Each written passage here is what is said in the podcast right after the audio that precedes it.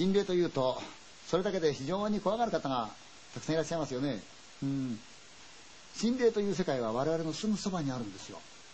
ほら心霊現象ってことがありますね。それは心霊の現象なんですよ。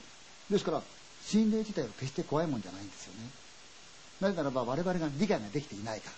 こちらに心の準備がないから怖いんですよ。心霊を少しでも知ってみれば皆さん分かりますよ。心霊とはね本当は心優しくて穏やかで我々にとっては離れることのない話すこともできない温かなある世界なんですよ、うん、もしかすると守ってくれるかもしれない。思ってくれるかもしれない。そういう心が集まっているところが心霊なんですよ、ね、だから闇雲にただ怖い恐ろしいなんていうのはもしかすると心霊に対して大変失礼かもしれませんね、うん、心霊現象。知ってしまったらそんなに怖いもんじゃないんです。むしろあなたのお友達と思ってください。私はそれを言いたいんですよ。